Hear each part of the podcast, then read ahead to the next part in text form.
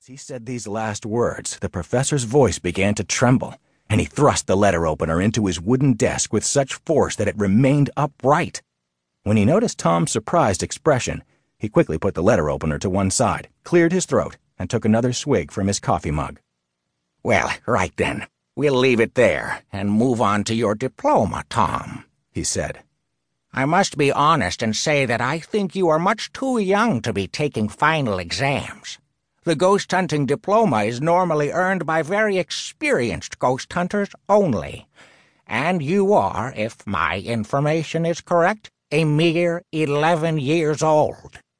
Tom turned bright red with annoyance. That's true, he said, but when all's said and done, it only involves a danger category 3 ghost. Only? Well, well, said the professor. You certainly don't seem to lack self confidence. You must be aware that this category also includes several extremely dangerous ghosts. Yes, but they're not that difficult to fight, answered Tom. And anyway, the only thing I haven't done yet is the field test, identifying and catching an unclassified ghost. It's always the same, he thought. People discover you're a bit younger than normal, and they all start acting as if you couldn't tell the difference between an ASG and an IRG. Gentle listener, ASG equals averagely spooky ghost. IRG equals incredibly revolting ghost, in case you imprudently skipped the introduction to delve straight into the story. The professor sighed, leaned back in his chair, and allowed his pale gaze to wander along the walls of his office. Much to Tom's surprise, they weren't red. Most ghost hunters choose this color because it scares off ghosts. But Slimeblot's office had dark blue walls, Dozens of framed newspaper clippings hung on them, trumpeting his triumphs in the ghost hunting field. Well, I can see that you are quite determined, said the professor, letting his gaze wander back to Tom. Have it your way. Presumably you know the basic rules? For a moment, Tom thought he could see something close to malice in the colorless eyes. Of course, he answered. I have to catch the ghost single handed, but I can choose two, maximum three helpers to observe it and to lure it in. One, the professor corrected him. One? Tom looked at him, surprised. I thought. Well, the examinations board has tightened up the regulations somewhat, the professor interrupted him. At my suggestion. Tom managed to swallow a quiet curse. How was he supposed to explain this to Hugo?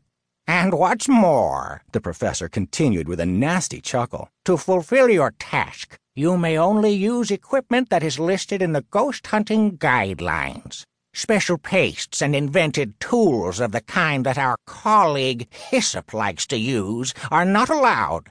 If you rely on those, you will be deemed to have failed. Tom just nodded. He had been expecting this. Good. Now to the task itself. Professor Slimeblot cleared his throat and opened a slim file. The ghostly apparition you will be dealing with was reported three days ago in a village named Bogpool, about a hundred miles northeast of here. The owner of the village's only inn has already been informed that you will be staying there and you will need a double room. Here is the full address, along with travel directions and a brief summary of your mission.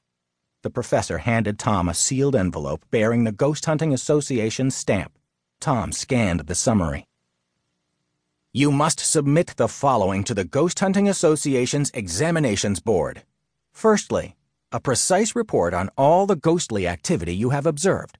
Two copies, typed. Secondly, sound recordings, photos, and or filmed material of the ghostly apparition. Thermospiritist recordings are, of course, permitted. Thirdly, the ghostly specimen, captured and unharmed, we recommend that you use a COCOT, contact compression trap.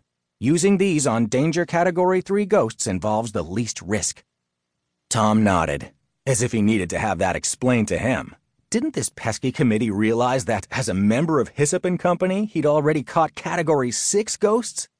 Anything else? asked Tom, stuffing the envelope containing his exam task into his backpack. Well, I hope you have a successful hunt, answered the professor. Or how do ghost hunters put it? Keep your head even after midnight. There was something about Professor Slimeblot's voice that Tom didn't like at all. But before he could give it any further thought, Slimeblot